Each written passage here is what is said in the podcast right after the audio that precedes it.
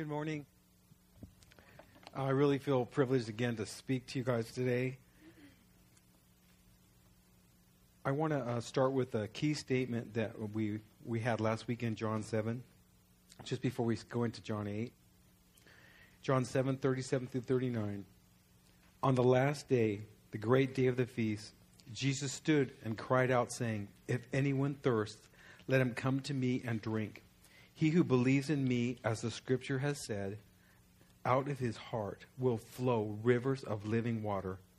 But this he spoke concerning the Spirit, whom those believing in him would receive, for the Holy Spirit was not given, because Jesus had not been glorified. I was thinking this morning, I am so glad. You know, I know sometimes I've heard people talk about, oh, if I could have been born in this time, if I could have lived in this time. I remember one guy said, I wish I could have lived during the Revolutionary War time. I could see myself with a musket and, you know, just fighting for the fighting for the new, uh, you know, the, you know, the new nation. And I was thinking, you know, we've been going over the scriptures and we see how those people who had the opportunity to respond to Jesus Christ missed it and how often, uh, maybe you can even think of a time you were in, in the presence of someone who said something maybe profound, but at the moment it didn't register. Maybe you were even in the presence of someone famous or something, and you know you somehow you, you didn't connect with the moment. But I'm so thankful for the Word of God because it connects us to Jesus. And the farther we get away from Jesus' death, burial, resurrection, the closer we get to the end of all times, we have the opportunity to cap on the mistakes of other people have made. We get to cap on what is going on in the Word of God and even be able to uh, grow and change from the mistakes that we have made. And I feel like this is so powerful. You know, we look at Jesus and the disciples, they looked at Jesus and they were so excited. Some of them were so excited because they thought he was going to now take over the world and be the greatest king and kick out the Romans. And we, we see that as Jesus began to tell them that he was going to die, and even as we were reading, the whole popularity, everyone started moving against Jesus, and the silent majority kept silent instead of standing up for Jesus. That Jesus came about and he died and he did his greatest work. But when you think of it, what was he trying to do? He was trying to bring us back into such power with God that he died. And just like a human being, and people that we know who have died, people who we love so much and have been so dear to us, have died, and they go and we grieve. Jesus died, but as soon as he was dead, he sent back the Holy Spirit. He came in another form. He came to reveal power. He wasn't like a dead person that passed off the scene, but now he is so prevalent. He is so powerful. He is so there for all of us. And I feel like if we could catch that revelation today, we would have a new excitement about how we're living our life, how we're facing fears, and different things that are going on. Remember how Jesus, when he's telling his stories, in that time that he lived, he was always relating that were, to things that were very understandable for them food, water, light. We talked about Jesus Christ being the water that quenches that thirst that is down deep in our spirit. And how many know once we ask Jesus Christ to come into our life, if we give him any time at all, there is created in us such an insatiable appetite for God there's a hunger that begins to start, and it's a hunger that nothing else will quench. And we find ourselves that as we struggle against the distractions in our own flesh and the problems that we face every day, that deep down inside, the more we give ourselves to God, there is something that is just that generated thirst that we want more of Him, that we want to receive more of Him, especially as you grow older in Christ. The older you get and the more problems and things you go through, you realize, yeah, I could have an up high day today, but boy, in a moment, something's going to discourage me, and you begin to realize that real life is in Jesus Christ. Real life is in connecting with the Holy Spirit and having that life force vibrating in your spirit and bringing you into that place of interaction and then confidence as you face the, the negativity that is around us in the world. The title of our message today is Jesus, the Light of the World, as we go into John 8. Our, scre- our, our key scripture today is John 8 12. Then Jesus spoke to them again, saying, I am the light of the world. He who follows me shall not walk in darkness, but have the light of life. We finished off John 7, Jesus being uh, rejected and uh, arguing. They're arguing about the origin of, you know, where Jesus was born and who he came from. And then the religious leaders were saying, well, you know, this guy Jesus, uh, we know where he, came, where he comes from. And Galilee, there's no important people that come from there. And they humanized Jesus. And they failed to recognize that he came from God. He came from heaven. And he was going back to God. So that's where we, we left John 7. And then the transition, you know, we had just come to the end of the Feast of Tabernacles. And remember, we talked last week about the Feast of Tabernacles that uh, one of the things in the feast was they were celebrating uh, the different things that happened as the children of Israel were kept in the wilderness and how Jesus was that rock that the water flowed out of the rock, but Jesus was the living water. Jesus was the natural water. He, he was behind the, the provision of water for the people while they were in the wilderness. Remember, we talked about how in the Feast of Tabernacles, that priest would go uh, to that well and draw the water, and then he'd come and do a, a, like a ceremony where he'd pour water on the altar. And then on that seventh day of the Feast of Tabernacles, he'd go up. Remember, seven days, seven times rather? He made seven trips to the well, and he came and we'd pour the water and then remember, Jesus got up and said, I am, you know, that living water, and whoever is thirsty, come to me.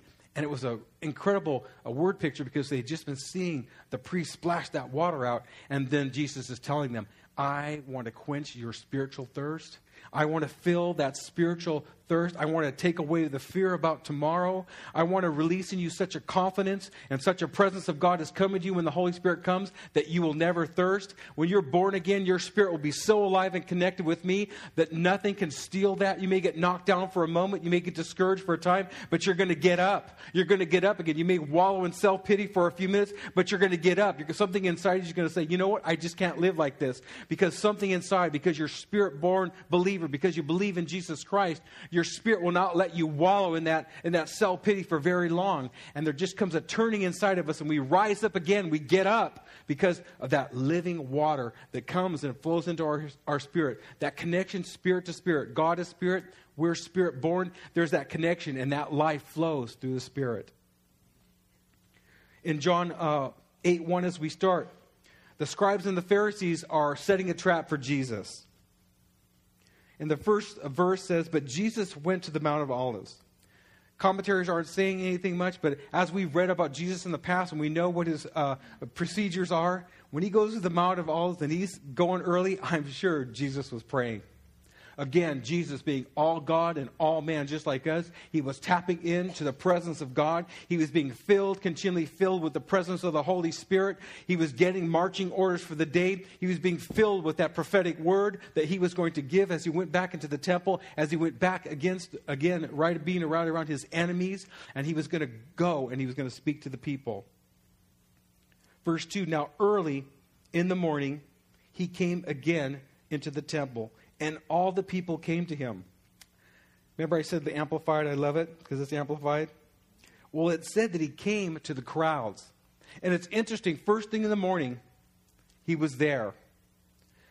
First thing in the morning, people were, were so uh, connected. They had just finished the feast. They were so connected, and uh, there was such a spiritual hunger. There was such a presence of God released because of what Jesus was saying, these final teachings he was doing to the people. And remember, we've been talking, Jesus is going to go to the cross in just a few months. In the spring, he's going to go to the cross and die.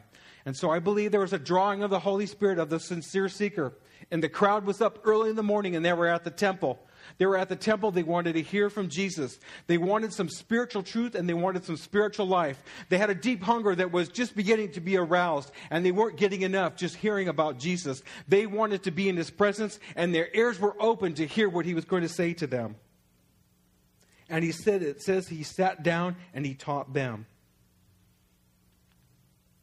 You might think about the Feast of Tabernacles and being in the presence of God. You know, we're, we're, we live in a, a day and age, and you listen to those who uh, take surveys of the churches, Barna and all those people, and they've been saying for years, you know, the church is eventually going to shut the door unless God does something because people are getting distracted. Because the world, Satan is offering so many distractions. Uh, how many times maybe the biggest problems happen in your home is on a Sunday and you've got to stop and take care of a water leak or, or some other major catastrophe going on in our house? There's always distraction to keep us going into the house of God. But these people, they didn't have movie theaters. They didn't have uh, all these distractions and all the good things. They didn't have TV. And after they worked all week and, you know, struggled to make their bread and to eat, they went to church. They wanted to hear about God. Life was hard, and really, a lot of people, all they had to look forward to was death. And the Jews had a faith in God, and they believed that God was the God of the hereafter and the eternal. And he believed that they believed that you know God was the thing to spend time with. So here they are. I'm trying to get you in this atmosphere of why they were in church, but because they went to church, they're meeting Jesus.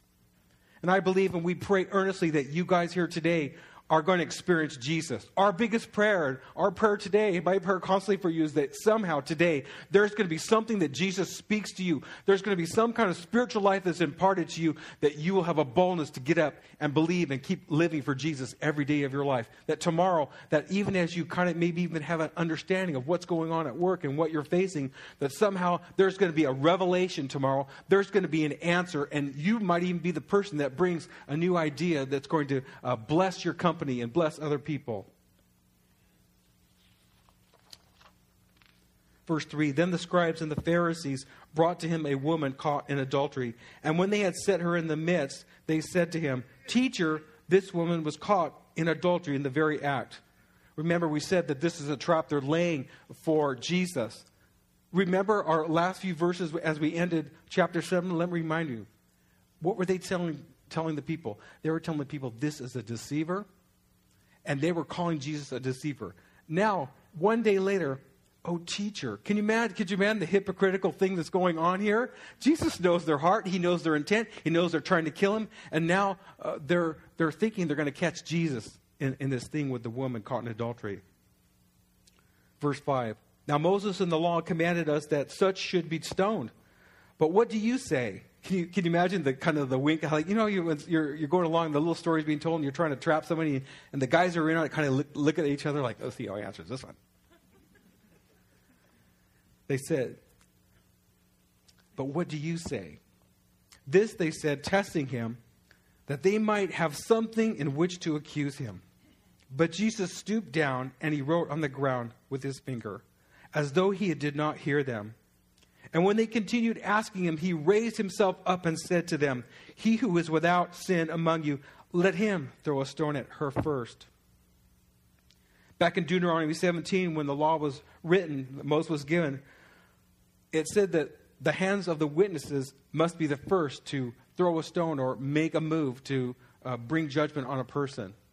So it was no light thing to uh, be one who brought an accusation against someone. I mean, you really had to believe and know that this person was guilty of something because you were the first one who was going to make that judgment against them. To me, that would be a, a very heavy moral thing to do. I, I hear people who have had to push the buttons in the gas chamber and the electric chair in the past. It was a heavy responsibility to that, be that person that makes that move to take someone's life. Matthew Henry wrote this.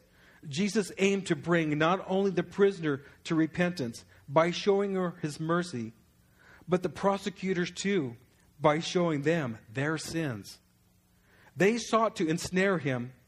Jesus sought to convince and convert them. Jesus is always working both ends. He's the perfect recycler. He is not only wanting to save the woman out of sin, but he's wanting to save the self righteous out of the path they're on because their hearts are so close to him, they're on their way to hell.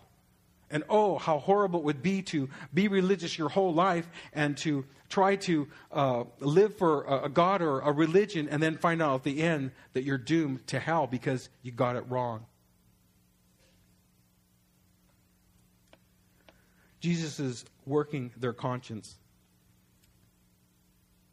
Here's verse 8. And again he stooped down and wrote on the ground. Then those who heard it, being convicted by their conscience, went out one by one, beginning with the oldest, even to the last.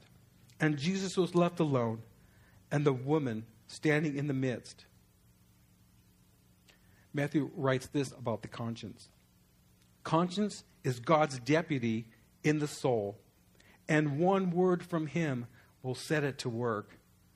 I mean, sometimes we're afraid of conviction, and sometimes we're afraid of our con- conscience because I, I, think sometimes, especially the older we get as Christians, when we find ourselves doing something, again, the enemy starts hammering us with guilt. And so sometimes we're afraid of our conscience. But when God awakens our conscience, that's the way and that's the path where we're going to be free from whatever we're doing wrong. Because when we truly submit to the, the conscience which God is awakening and bringing us to conviction, then we can say, God, you're right. I am wrong. I'm sinning. God, forgive me. And that's where forgiveness and then repentance can come. And the very thing that has uh, snared us or taking us a different way can be dealt with because the Holy Spirit comes to set us free. There's no condemnation in Christ. Another key message that Jesus gives us in these passages today. Verse 10 When Jesus had raised himself up and saw no one but the woman, he said to her, Woman, where are those accusers of yours? Has no one condemned you?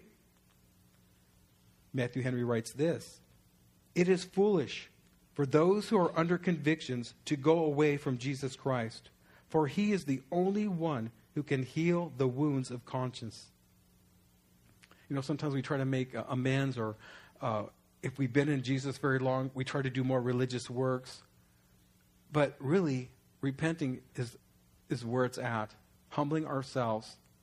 You know, going to a person and apologizing if you have to. Jesus, um, well, Matthew Henry throws this out. You know, when they're not responding to the wounds of their conscience, to whom will they go? If they don't take this opportunity, not only are they convicted, obviously conviction is going on. There's been an awakening by the Spirit and their God consciousness, which is really a key thing. Again, it's another opportunity for them as religious leaders to catch what Jesus is trying to do. I believe there's something was really stirring in their heart. It was an opportunity for them to really turn on their own religiousness and really get on Jesus' side. Kind of like be like Nicodemus. Join the few who are starting to speak out for Jesus. Sin no more, another incredible thing. You know, we talked about this just a, a few months ago about the power in Jesus saying, Go and sin no more that there was two people he said that to in the bible go and sin no more that man who was a cripple who was healed and he says to this woman caught in adultery go and sin no more again a power release that goes on uh, through the power of the Holy Spirit that sets you free from the bondages and the addictions of sin. Verse 8 11. She answered, No one, Lord, no one is accusing me. And Jesus said, I do not condemn you either. Go on your way, and from now on, sin no more. Matthew Henry comments Christ will not condemn those who, though they have sinned, will go and leave their life of sin. Pretty powerful, pretty, pretty encouraging, huh? And sometimes the enemy would, would torment us or say, you know, you've been in this so long, it's too late for you. Oh, you've been a Christian for a long time, but you're still in this, it's too late. That's not conviction. That's condemnation from the devil. Jesus paid for our sins, and he paid for us to have the freedom to walk away from those um, moral sins that affect our, our lives. Jesus is going to make another statement, another I am statement. And whenever he says I am, he's really pulling on their religious strings because I, he's identifying himself with God, with Jehovah, with the one who was revealed to the children of Israel. That, remember I said last week how Moses, when he got the revelation of the I am, it was God was telling him, You go tell the children of Israel, this is my name. I am. I'm God. And so he's now using. He is really, I mean, talking about uh, really set, bringing the separation. His truth and the things that we were saying, he kept widening the gap and he cr- kept increasing the anger upon those who were rejecting his message. In 8:12 it says, "Then Jesus spoke to them again, saying, I am the light of the world. He who follows me shall not walk in darkness, but have the light of life. Again, this is another key statement that he's making. Remember, the Feast of Tabernacles is over, and this is the next day. Well, during the Feast of Tabernacles, besides the water ceremony, there was the light ceremony. And picture yourself, maybe think of the, the longest period of time Maybe Kevin, when you were in, when you were when Katrina hit, you knew what it was like not to have power. Think of it. You're back in that century, and there is no electricity. The only light is from candles or some oil lamps, and so it's dark. I mean, when the sun goes down, it's dark. The Feast of Tabernacles was at autumn. It was the time of year of the fall equinox when the length of, of day and night were about the same. And so, when during the feast uh, of lights, or the Feast of Tabernacles, which was this light ceremony, there was these four huge uh, bowls of oil. Then there was 12 other bowls that you had to go up on ladders to get to, and they were filled with oil. And uh, I'm thinking this is clean underwear, but it says the underwear of the priests they would tear and make, they would make wicks. And then they would put them in the oil that were up, and they'd light them. And through the limestone, uh, uh, you know, windows and stuff, you, you could see the glow in the city of Jerusalem as the temple lights were lighted. And so they had a visual. Think of it. They're used to seeing dark. At dark, it's dark. And I'm telling you, you know what? You ever had to use the candle to try to find your way? Excuse me? you'd trip over yourself anyway. That, it's almost like that light is enough to blind your eyes and keep you from seeing what's ahead of you. And so there was an incredible light in the temple. And it said that men and uh, Levites went through the streets with torches and they sang and they danced. There was a rejoicing, and uh, again, it was a, a, form and a shadow of the light that God was bringing to people. So they were rejoicing in this light. Here it is nighttime, and man, they're out, they're out enjoying the light because they could see. It was illuminated. So Jesus is standing up saying this. And this was done also in the court of women in the temple. It's interesting that, that this woman is accused right here in the temple, in the court of women. And Jesus is declaring that she is free and clean the light of the world has, world has just come in. He's penetrated the darkness, he's pushed it away. He's asking people to come and follow him. He's asking people to leave their spiritual uh, uh, mindsets and the way they think on the shelf and come and partake of Him, the living Jesus, the living light. There is going to be new revelations. Revelation has now breaking out. I mean, they have a physical Jesus. They have someone who's going to take them out of darkness. There's going to be someone who's going to give them hope for their future and, and the presence of God in the problems that they deal with. And so it was like an incredible time. And so, wow, here he is again. He's identifying with something that they understand. I want to uh, backtrack to a um, couple couple of weeks back when we did John three nineteen. Jesus said, "And this is the condemnation." That the light has come into the world, and men love darkness rather than the light because their deeds were evil. It's a trick of the enemy to hold us in darkness when we know it's wrong. But when we go against the, the darkness is trying to trap us or keep us out of fellowship or keep us in sin or keep us from going and fellowshipping with each other, when we deny that and boldly come to God like that woman caught in adultery, and when we come into the light and receive forgiveness, we separate ourselves from darkness. We allow God to keep separating the darknesses that really so easily attaches to our own nature.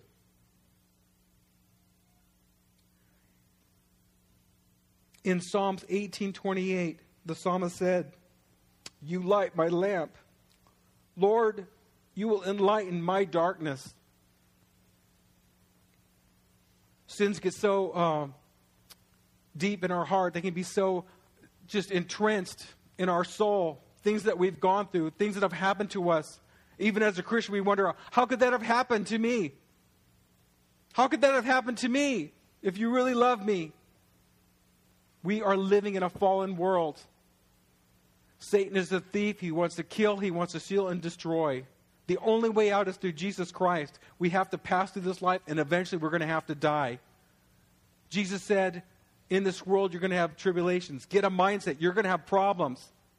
And if we have that mindset that we're going to have problems, but also the mindset that Jesus is in us to overcome, then no matter what tries to slam us down, it's not from God it's because we're in a fallen world, but it's Jesus, it's the Holy Spirit in us who's going to help us through that. That somehow we're going to look back at these times and this whatever we're going through, and we're going to have a victory, even though it was very painful.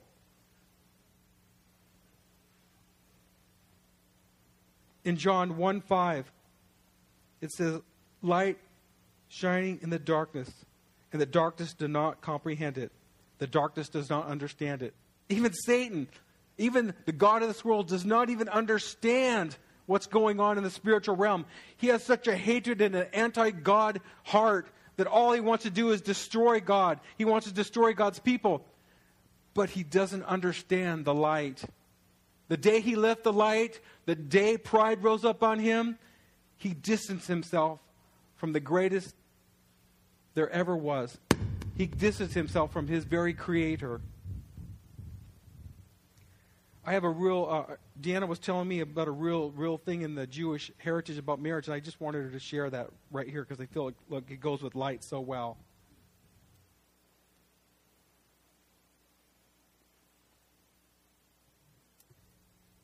Good morning.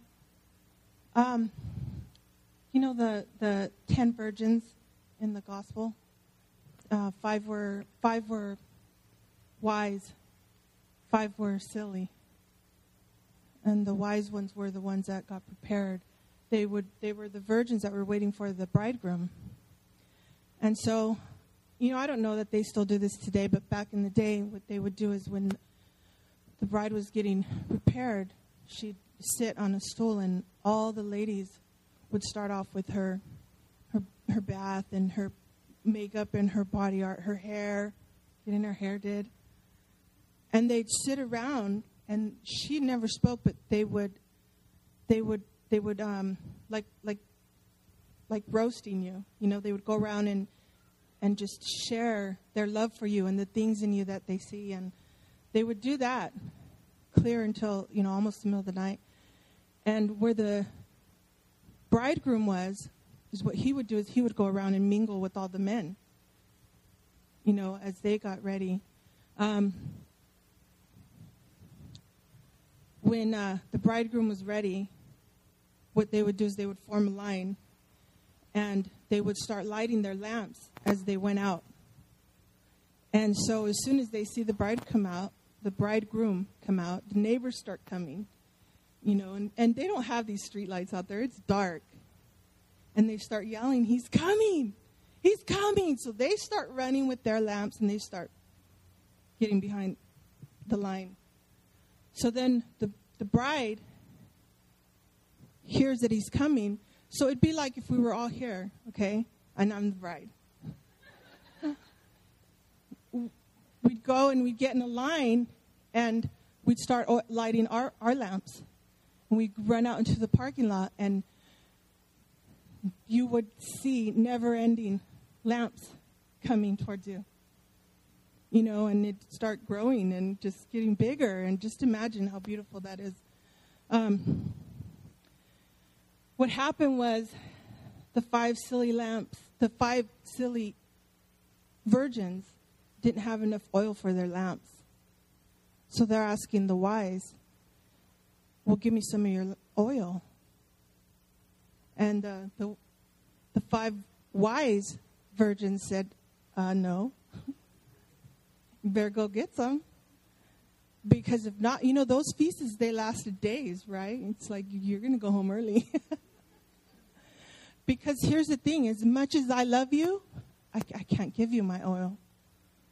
Because the oil in our lamps is Jesus in us. And Jesus said, You weren't prepared when they got back with their oil. He said, You weren't ready. You weren't even waiting for me because you didn't have your oil.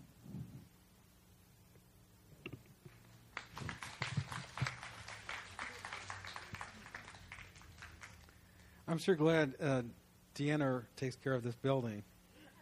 She gives us lots of nuggets during the week.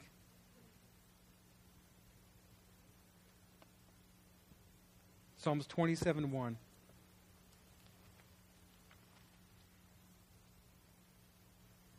The Lord is my light and my salvation.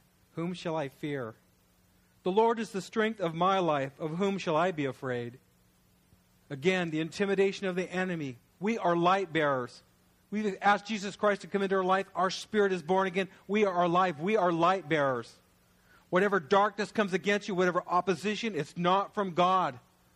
But it's part of what God is going to use everything that you go through because you're his child and he loves you, he's going to use everything you go through to let the light shine brighter. You should come up, upon all of us should come a great encouragement about in being in Jesus Christ, about standing for him. Because we're living in a world that's moving towards Revelation's end. And who knows, it may not even come in our lifetime, but what if it does? If we would get excited about just living every day and taking time with Jesus and growing spiritually and, and having a hope and a faith through life and through what we face, we will be so encouraged. That light will increase. When you're discouraged and you walk in light, the people around you that you affect with that light will turn around and encourage you back because what they see going on. I, and I'm not talking about just being religious. You know, I'm glad you all come, but it's what you do when you leave. Like Deanna said, it's about you and Jesus. You can to listen to every message that's on the internet. You can to listen to every theology thing. But unless you're taking time to build with Jesus, you're just being like these Pharisees. They were rich in intellect and knowledge, but they had no heart. They had no relationship with Jesus. Jesus wants to have a relationship with you. He wants to build into your life truth for right where you're at. He wants to give you a challenge for right where you're at. He wants you to do something right where you're at that will build upon a faith. I was thinking about my life. I mean, over 50 years, 51 years, I've been, since I accepted Jesus, 51 years, He's been working on me. If I was to know the first I accepted Jesus, I'd be here now, I would have quit because it had been too overwhelming. But little by little, worshiping Jesus, putting Him first, going to church when I didn't want to go to church, something began to change in my life. This something, this kingdom of God kept growing and growing, and the roots went down when I didn't want them to go down. When I was in my, uh, my 20s and I wanted to rebel, I couldn't rebel. There was more in my spirit than there was in my flesh. You know? I remember being held in forms like concrete. You know, you, you have to, before you pour concrete, you put those forms out.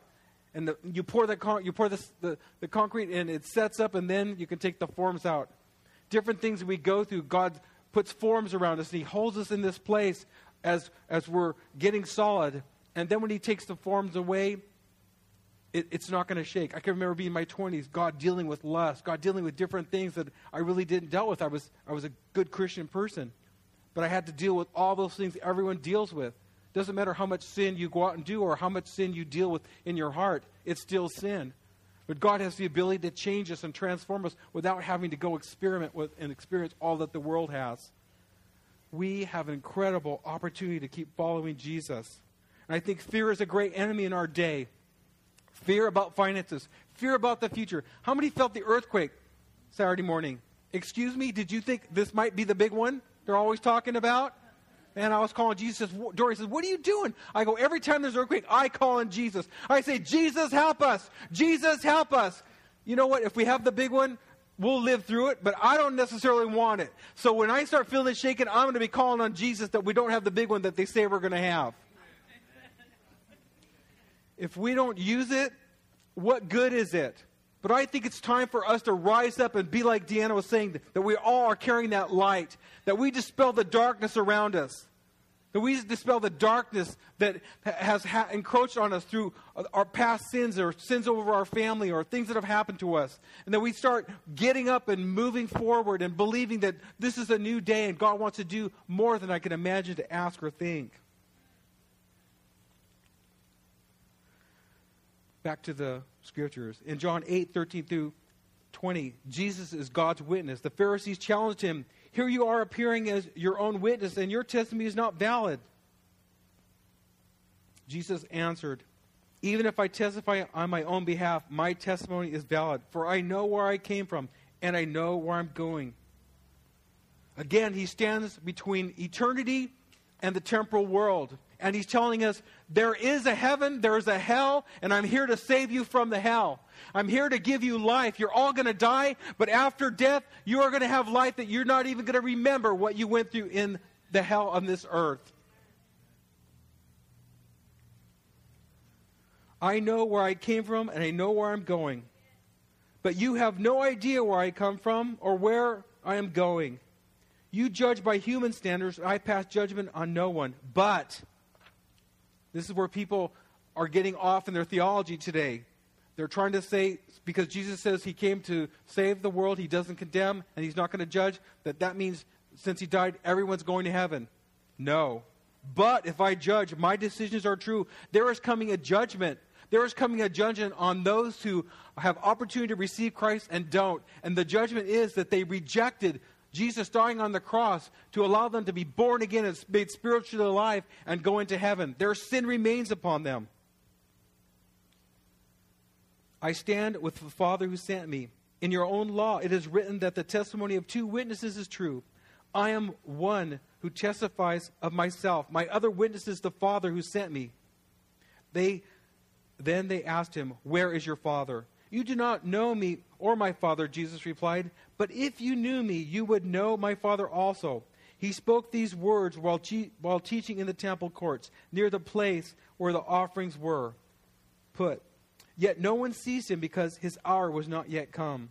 I believe when he was speaking to them, even though the spirit of the enemy, the darkness was so on them, the darkness was so ready to just snuff out Jesus, still there was such a presence of God, there was just such a holiness on him that even though they were going to kill him, even though they had the intent, they could not do it because it was not God's timing. And I believe that for us, so often fears try to hold us back and intimidate us and keep us in that in that uh, cocoon of, of uh, not being who we're supposed to be or not pressing into what we're supposed to press into because God wants to show his victory through you. God wants to show you freedom of fear, that you stay in that place where darkness is trying to hold on to you and me. Jesus tells them, believe or die. John 8, 21 through 30. Once more, Jesus said to them, I am going away, and you will look for me, and you will die in your sin.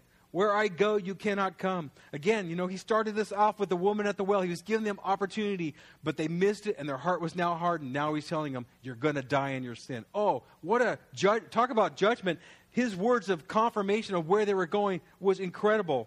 This made the Jews ask, Will he kill himself? Is that why he says, Where I go, you cannot come? But he continued, You are from below, and I am from above.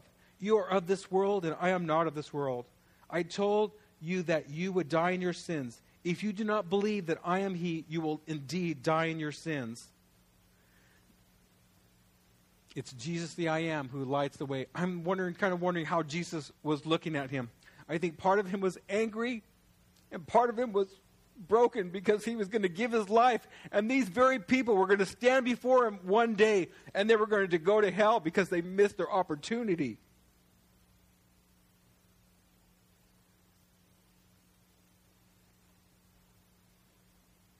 Verse 25, he asked, Who are you? Who are you? I'm glad I'm not living in that time. I tell you, I'm I'm always been the kind of the I'm with the crowd, and yeah, I'm, but I'm not very vocal about it.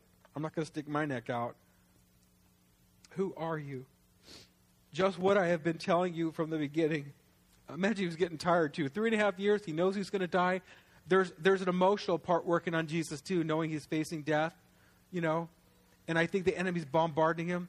What good is your life? Why are you wasting your life? Remember in the beginning when he started before he started his ministry, he was offered, "Hey, I'll give you the temple, I'll give you riches, I'll give you this kingdom.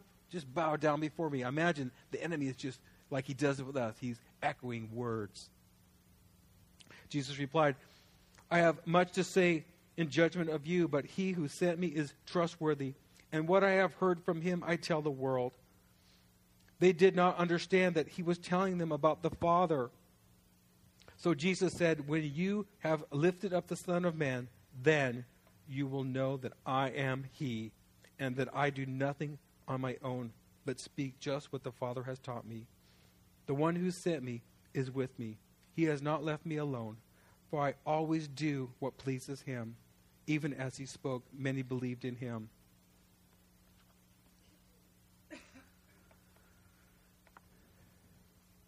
Jesus goes on to say again one of the most incredible statements that we find in John the truth will set a person free.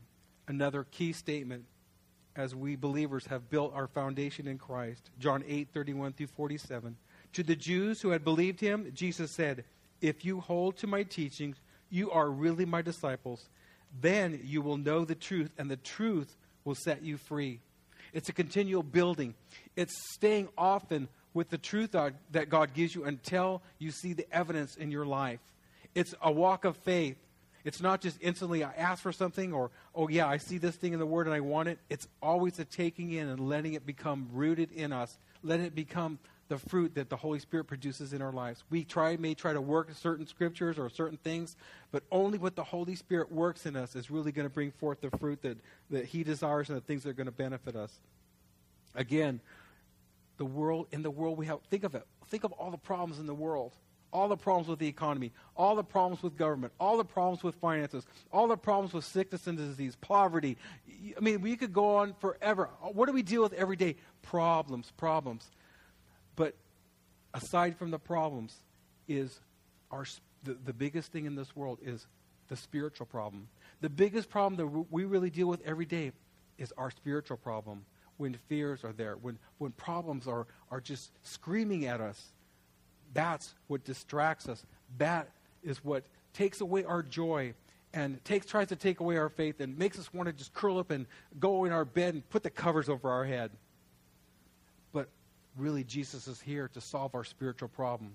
That he wants to, again, he wants to generate such a boldness in us that we stand up against whatever we face. A lot of us, again, would look at each other and think, I'd rather have your life than my life.